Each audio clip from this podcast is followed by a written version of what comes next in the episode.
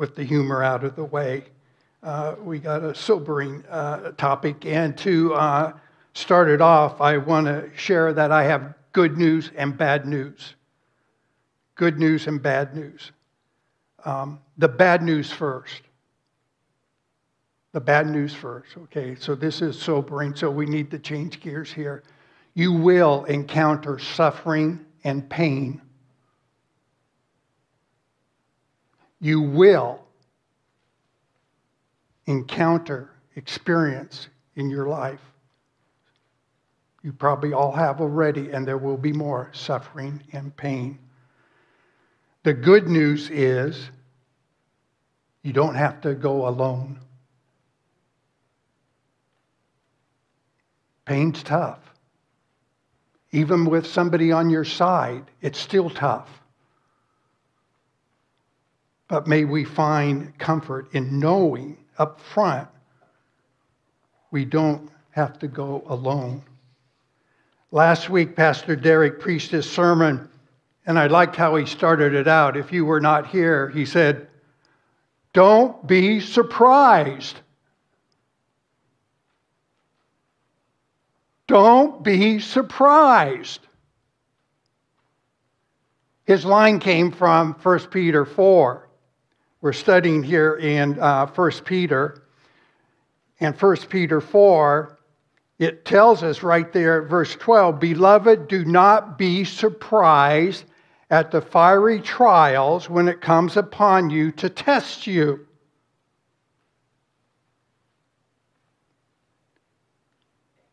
Don't be surprised. You are forewarned because somehow we got unrealistic expectations of life and what it means to be a follower of Jesus Christ.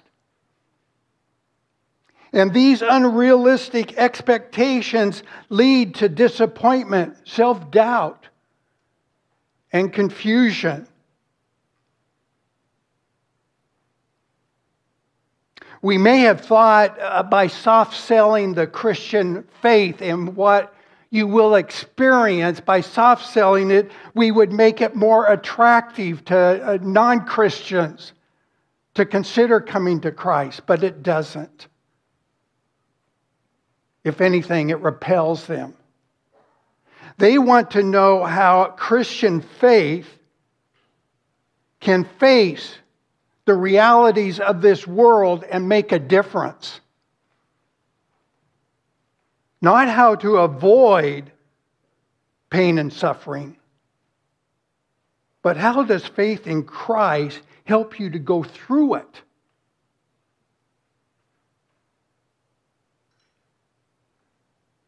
Christ does not offer a life without pain and suffering, but he offers us a way through it. The issue we see uh, throughout Scripture is not if you face suffering, but particularly in James, it says when you face it, that it's a given, it's a reality. But therefore, God has given us this incredible capacity to have relationships with others personal relationships that will make a difference when you do encounter pain and suffering. Today, we discover that God has given us this resource. He has given this resource to the church, a suffering church, because He wanted to make sure the church would be able to get through the trials, the pain, the heartache, the broken dreams that they were counting. In our text today, we read that he has given to the suffering church these things that we call shepherding elders. The beginning of chapter 5, he gives us shepherding elders. Let's read the scripture, 1 Peter 5 1 to 5. So I exhort the elders among you as a fellow elder and a witness of the sufferings of Christ, as well as a partaker in the glory that is going to be revealed. Shepherd the flock of God that is among you, exercising oversight, not under compulsion, but willingly, as God would have you, not for shameful gain, but eagerly not domineering over those in your charge, but being examples to the flock. And when the chief shepherd appears, you will receive the unfading crown of glory. Likewise, you who are younger, be subject to the elders. Clothe yourselves, all of you, with humility toward one another. For God opposes the proud, but gives grace to the humble. So we're going to look at uh, um, this resource God has given us, shepherding elders. But before you count yourself out, because you're not in an elected position of the church as an elder, there is the position of elder that we elect. But what we'll discover that we're all shepherding. We're all shepherding. And so much, while it applies specifically to those elected in position of elders, in a broader way, it applies to all of us if you are a follower of Jesus Christ and how, because of this gifting, He's given us the capacity to have relationships, we do influence others. So let's start with prayer. Father God, often uh, we're clumsy about relationships and how these are suited to fulfill your purposes. They are a gift that you have given us. Elders, shepherding elders, is a gift that was given to help a suffering church. May we come to a greater appreciation of the roles that our elders here, the elected elders in a position, have. But we, may we also see that we help carry the burden that they shoulder by how we shepherd those around us. So open our eyes in Christ's name. Amen.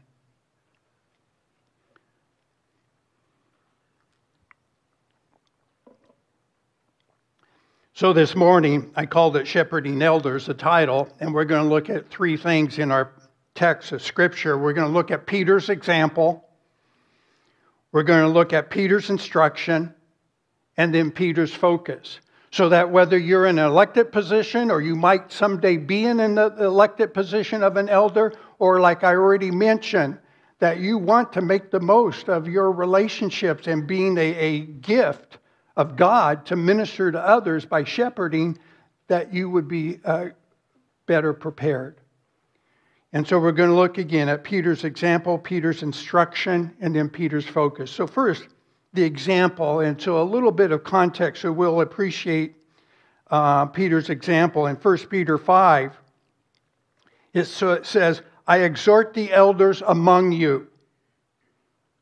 I exhort the elders among you. Now, keep in mind, this is a letter that was written to a geographical area that we often refer to as Asia Minor. And so, if you look at 1 Peter 1, at the very introduction, it is going to Pontus, Galatia, Cappadocia, Asia, and Bithynia. So, this letter is written and it's going to be um, circulated we do not know how many churches there were in those areas that this letter is going to. Many. Uh, I read that it was conjectured up to 10 to 100 different churches that Peter is addressing, and it would be passed from one to the other. And Peter makes an assumption here about all of these churches. He says again, I exhort the elders among you.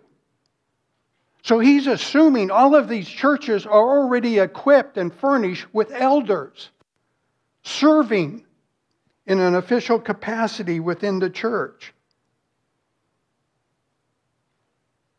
And I like how it says, among you. See, these elders were amongst, I mean, look around.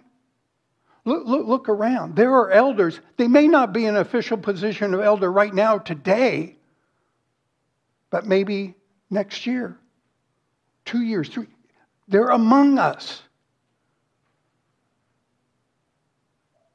He's equipped and prepared.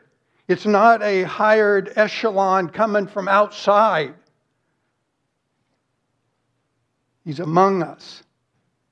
The origin of this idea of elders that lead the local churches, it gets inaugurated in Exodus with Moses.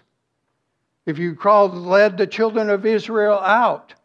He was the leader and he was exhausted because of the demands upon his time.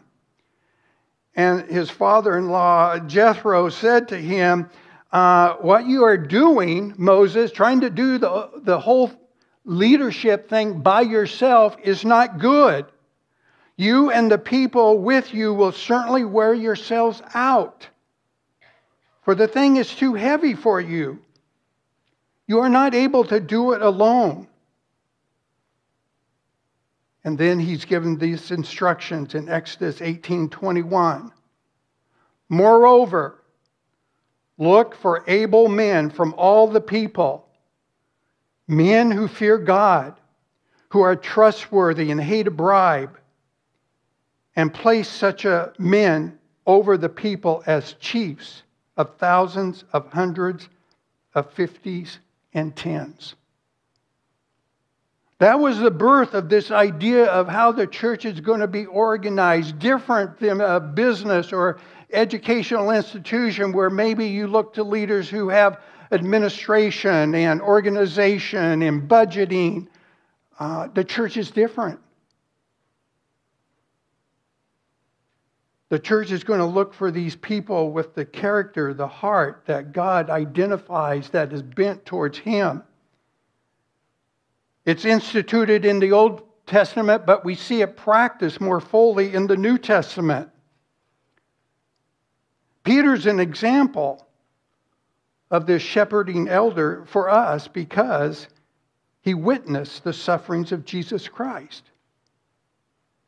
Now, he could have saw, he, he could have tried to hide from us and pulled out his apostolic card and said, um, I'm, a, a, a, I'm an apostle. I'm a, um, uh, the church was going to be built upon me. But no, he identifies with the suffering of Christ. He identifies as a fellow elder.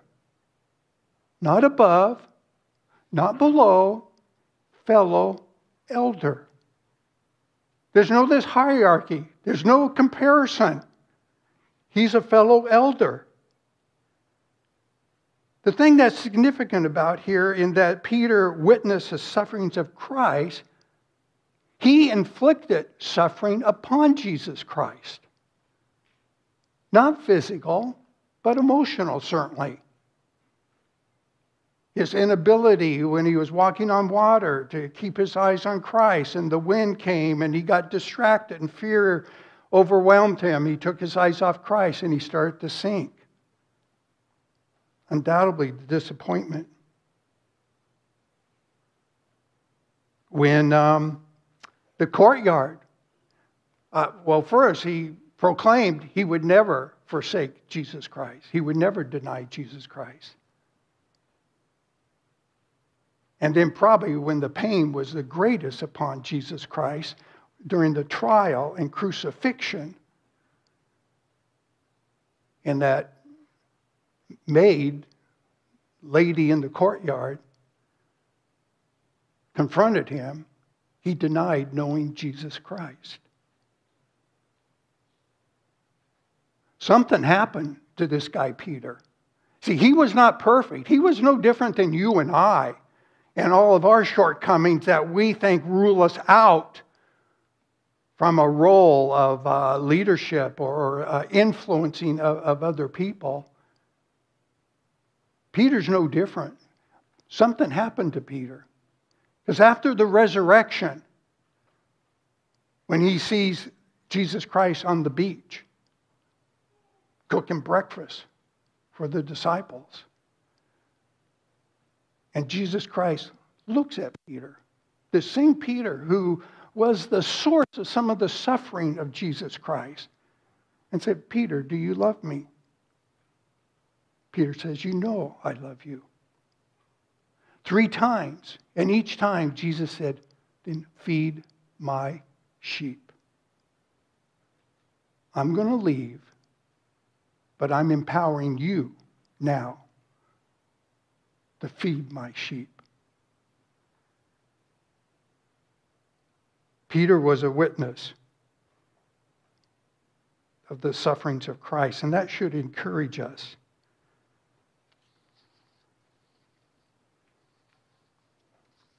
God uses imperfect people, imperfect elders. You do not have to be perfect to be an elder.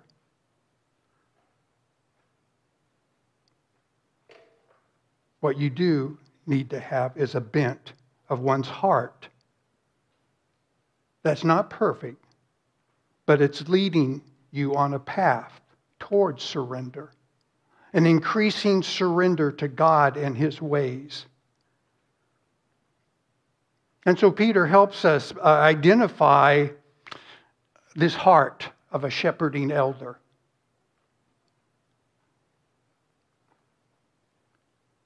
Peter's instruction um, is the second thing I want us to look at. He tells the folks there that shepherd the flock of God that is among you. Shepherd the flock of God that is among you. Now, take note of that. That here he's talking now, that there's this suffering church and for this church to get through this period, now you got to understand they're suffering, not like you and I.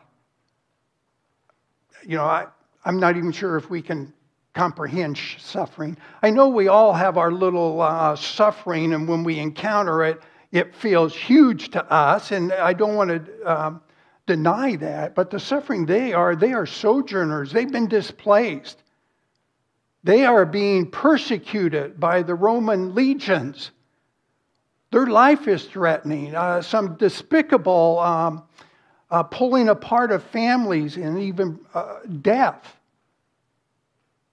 So their suffering is of a whole different scope. And uh, what, what God is saying here now for the church who's going to be persecuted to make it through, you need key people in leadership. You need the right people that are going to be able to handle that kind of stress, and not only them, but the following. He says here that you are to lead the flock that is among you, a flock. So again, I, you know, and I take this, and the application would be um, these elders that are elected that have this official position, they are looking at a much bigger picture, a flock, not individual sheep. Okay, their challenge is to keep their eye on the spiritual climate of that flock, that church family. What is the overarching spiritual climate? What can we do to foster an increasing spiritual maturity within the flock?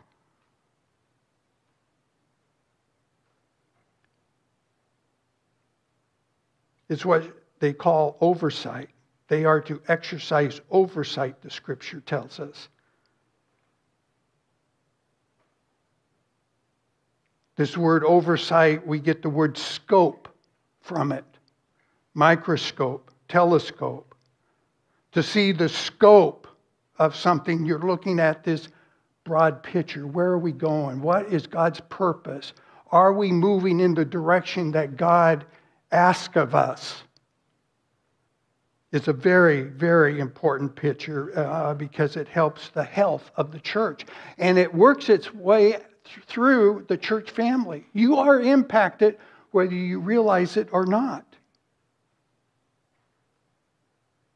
God intends to do this, have key people overseeing so that the church matures and is prepared for the return of Jesus Christ.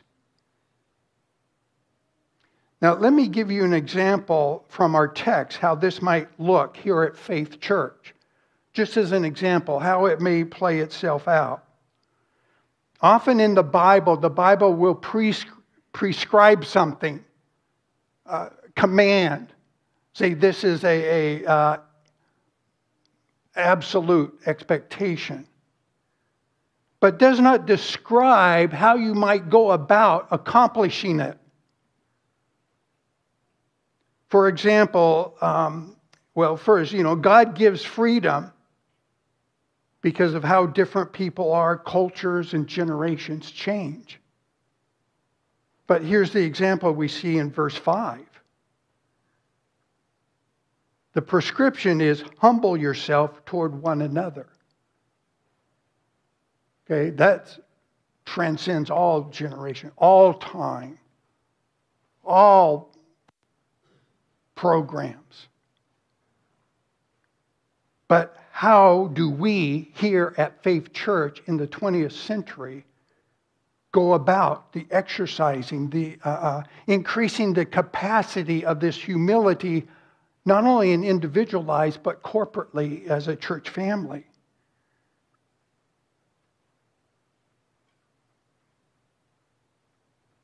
How we work out an enlarging capacity to be humble here at Faith is worked out through all of us. You don't need a program or a title. You don't need a title. See, you don't have to be an elected official as an elder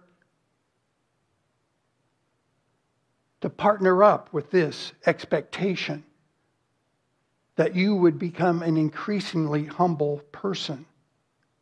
And as you do become humble, you inspire. And little do you know, in that, you are a leader. The best leaders of the ministry of humility are those who don't even know they are leading. The emphasis is not on a title,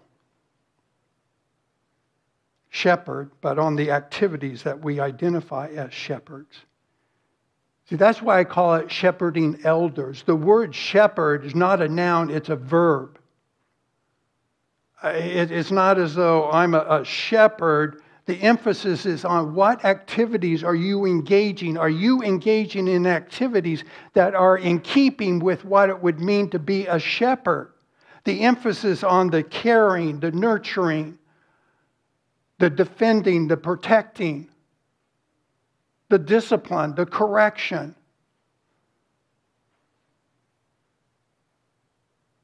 That's the emphasis, not on the title. Only one place do we see uh, it's a, a title or a noun, and that is in the scripture the chief shepherd is coming.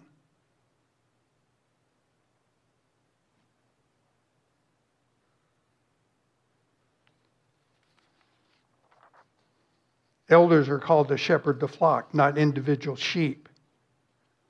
It's their role to multiply their function among many of us by empowering us to discover ways in smaller communities or even informally to grow in humility toward one another. The challenge of any group of our official elected elders is balancing the load of things that they oversee. How they don't always let the tyranny of the urgent take their eyes overseeing that which is of most important, and that is the spiritual climate of the flock or the well being of this church family. It's so easy for um, you know teams to just gravitate to that which what they are most comfortable with, such as budgets and buildings, and staff and programs. All of those are important, but they should never overwhelm to the point that they are taking their eyes off of what they're called to oversee, and that's people and spiritual life. A result of that, you'll see our elected elders will often call on gifted people who have gifts of administration, organization, business, budgeting, to help the church family by ministering under their leadership, freeing them to keep their priorities in focus. Peter gives um, three things here uh, for a shepherding elder. But these things apply to all people who shepherd others if they're going to do it well. The first one we see in verse 2 there. Your, I mean, yeah, in verse 2.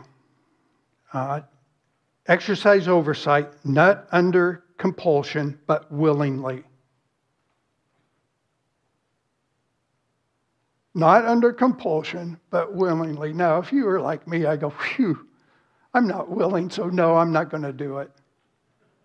Uh, I, I, think that's a commentary on Ed Setter. I think that's a commentary on our culture. Uh, um, um, because look at it here. Uh, th- think about this. This church was in the midst of being uh, um, repressed, suppressed by the Romans, and the suffering was real. And whenever there's suffering in the world and the church and Christians are being persecuted, who usually is the first one to go to jail? The leaders, the pastors. So, for somebody in their context to step up and say, I will be an elder, they realize it's coming with a great price. And so Peter says, I don't want you to do, it out of compulsion. It's not because Ed Sutter called you up and gave you a guilt complex and forced you to say yes, you know, as hard as he did. There has to be something that transcends a higher sense of this is what I am called to do.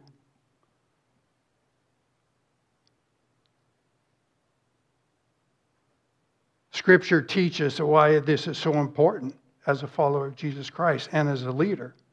In John 10, we have this verse, that, you know, because if you're not engaged willingly, but you're doing it for other purposes, we have in John 10 where the shepherd hires a hireling to oversee the flock. And we have this verse He who is a hired hand and not a shepherd who does not own the sheep, this hireling who's not really doing it willingly, he sees the wolf coming, and what does he do? I'm kind of getting a, a laugh here because I can just see the picture. He leaves the sheep. That's exactly why we have you here. That's not the time to leave the sheep. But he leaves the sheep, and the wolf snatches them and scatters them. He flees, the, he flees because he is a hired hand and cares nothing for the sheep.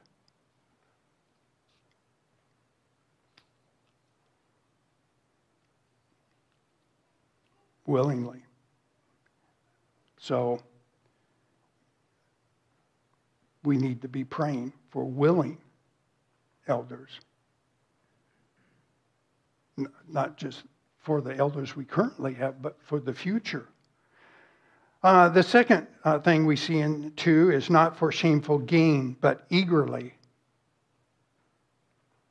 Boy, this is a high bar here. You know, you, you can't go, well, um, uh, maybe, I, I just don't know. I mean, I understand all that uncertainty, but I, at some place, there has to be a, a growing spiritual uh, uh, maturity that understands what God is inviting you into and the role He is offering to you. It should be very affirming for you uh, if you ever receive a phone call from a, a committee that is looking uh, for potential elders that God may be calling on. Just the phone call should affirm you because they are identifying something. Um, in other words, the, the elders are really come out of people in the flock that already are demonstrating a capacity to shepherd. They, they are engaged in activities that of the caring, the protecting. They're already engaged in those kind of activities. Um, and so when they call you, you should be honored that you are revered, you are respected in the community here, and see you as a worthy candidate. So eagerly, not for shameful gain. Yeah, yeah, yeah, yeah. Certainly not here. You know, I don't think that's a problem, but I think we all have heard stories about um, uh, pastors flying their airplane to go on speaking engagements or, or a resort somewhere, and, and, we all scratch our head going, My goodness, what, what church is that? What, what do they pay that pastor? Uh, not for shameful gain. But this does not uh, disclude uh, uh paying elders or staff who serve as elders. Because what they recognize, what your leadership team, and I think we all recognize, that some of the workload is of such a volume, of such an importance or magnitude, the time that it would take, we need to compensate. And certainly we see that teaching in 1 Timothy 5 17 and 18 about letting the elders who rule be considered worthy of double honor. Um, so it is appropriate, but not for shameful gain. So I don't think we are in danger here of, um, well, we're not. Um, it's not money that motivates one to serve. It's not money that motivates one to serve. The money is important. Uh, you, you know, they're living too. The money is important. But they already answered a, a sense that God has them to go into ministry for a reason. But it's not just all money that might be a, a person trying to uh, gain that would be shameful. It could be power, control, prestige, status. Could be sympathy or pity, believe it or not. That's shameful gain.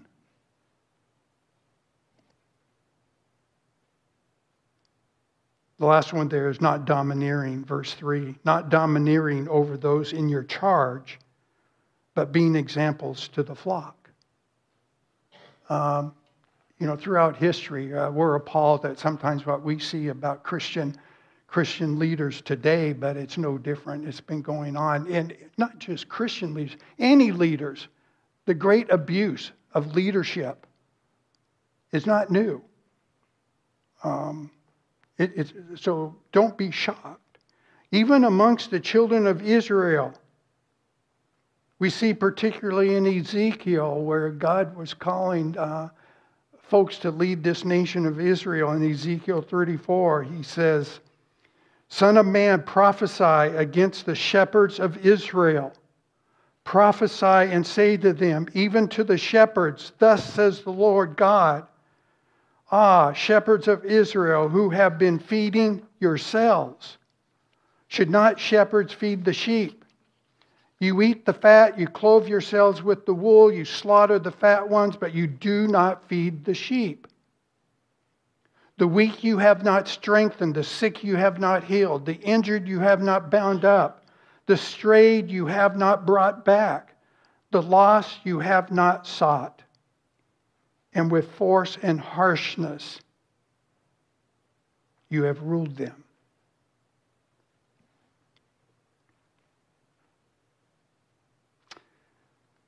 So, those are the three um, characteristics of the heart that makes a good shepherding elder that is overseeing a flock.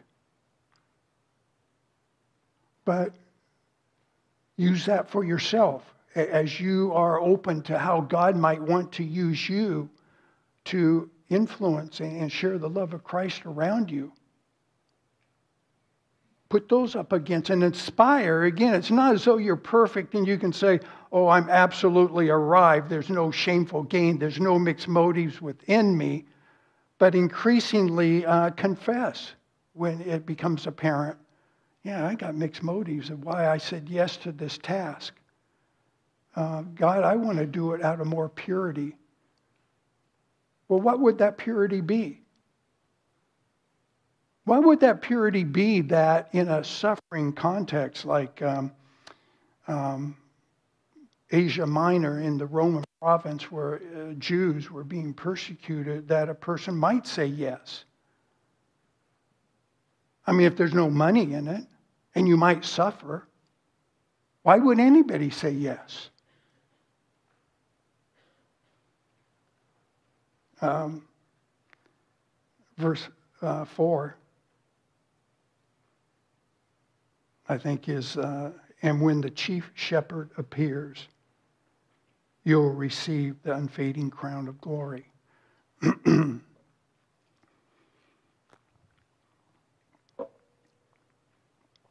now, personal testimony here. You know, when I first read this, I go, ah, nah, this thought of crowns, that's just a, a shameful gain. Um, uh, uh, that, that's what appeals to me that, oh, I'm going to engage in, uh, engage in this Christian activity because here's there's something external, there's something tangible that it's like when I was a little kid and we were told to memorize scripture and we had our names on the board with a ribbon, and every time we got a scripture memorized, they put a little marker. Ah, man, I was going to get the most markers of anyone. See, external uh, things, uh, you know, they have their place. I'm not saying they're not, but there's great danger in it. I mean, I mastered a lot of scripture verses. But I can't really say I mastered what God wanted me to hear in those verses.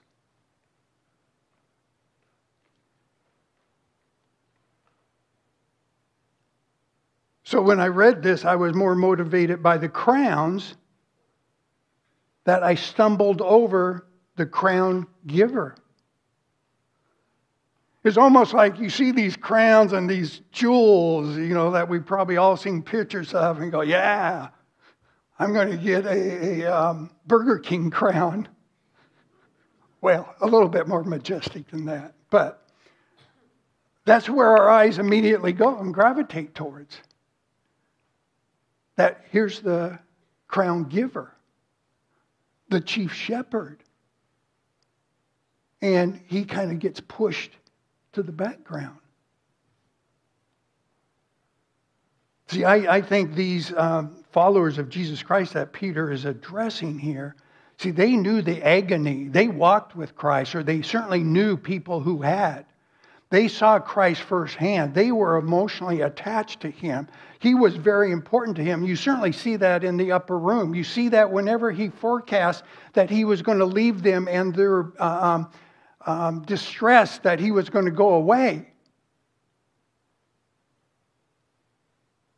They did not want to let go.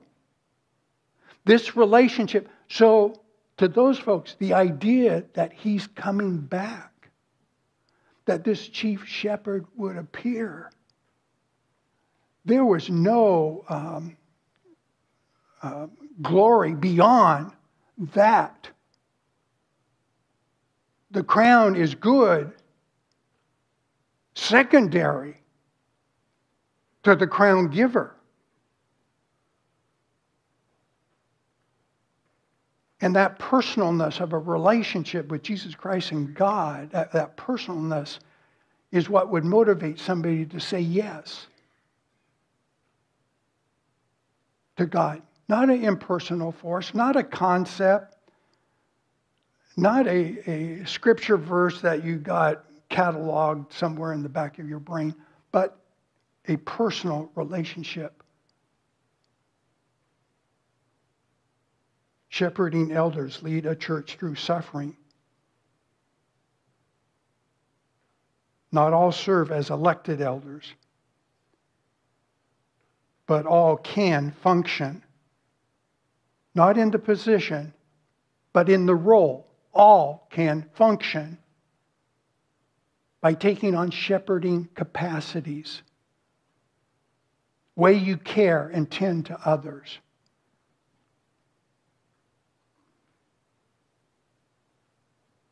Then he concludes, verse 5 Clothe yourselves, all of you. He probably put all of you because just prior to that, he talked about young children. Um, um, likewise, you who are younger, be subject to the elders. Okay, that's not necessarily chronological age. Whenever elders is in there, um, it's, it, it's either the position of elder or its age, and they look at it by context. Uh, context.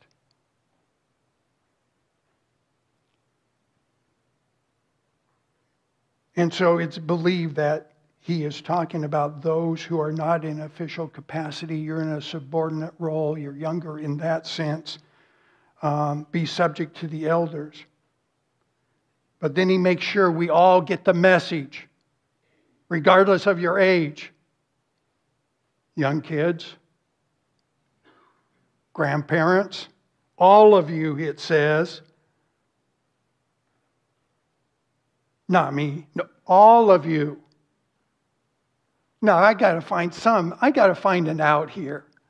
I got to find an out here. There's got to be an out with all of you with humility. See, isn't that what we're learning about First Peter? Husbands and wives, and uh, you know, uh, employees with the, about this word that submission. You know, humility. Why is it so hard, God? Humility. By practicing humility in the church family, practicing humility, a healthy humility in life, wherever you're at. You are shepherding others. Especially when it stands out and they ask, What motivates you? What are you trying to gain from this? I'm a follower of Jesus Christ. And I'll just leave it you can put in the blanks what you would say. Your, hum, your humility will allow you to come alongside someone who is suffering. See, your humility will allow you, not necessarily the elected elder, but the multiple, multiple folks who are shepherding through this humility by coming along somebody who's suffering and not try to fix it. Because when you're in pain, that's not what they need. They just need you. They just need you to be there with them. So, good news, bad news.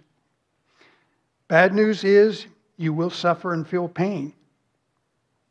God knew this. It hurts his heart too. But he came to earth to be with us. The good news is that you don't have to go that road alone.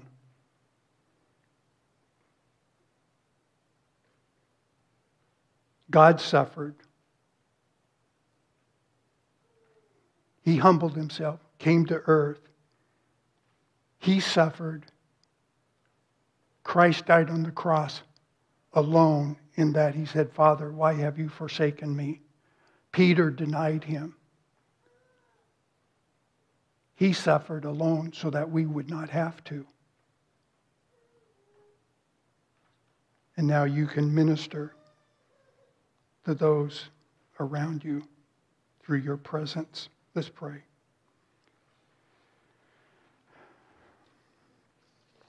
Father, we, God, the truth is, we wish um, this was not true, that pain and suffering is here. But I think most of us realize that we would not change our ways. We probably would not even seek you unless the pain and suffering is of such a magnitude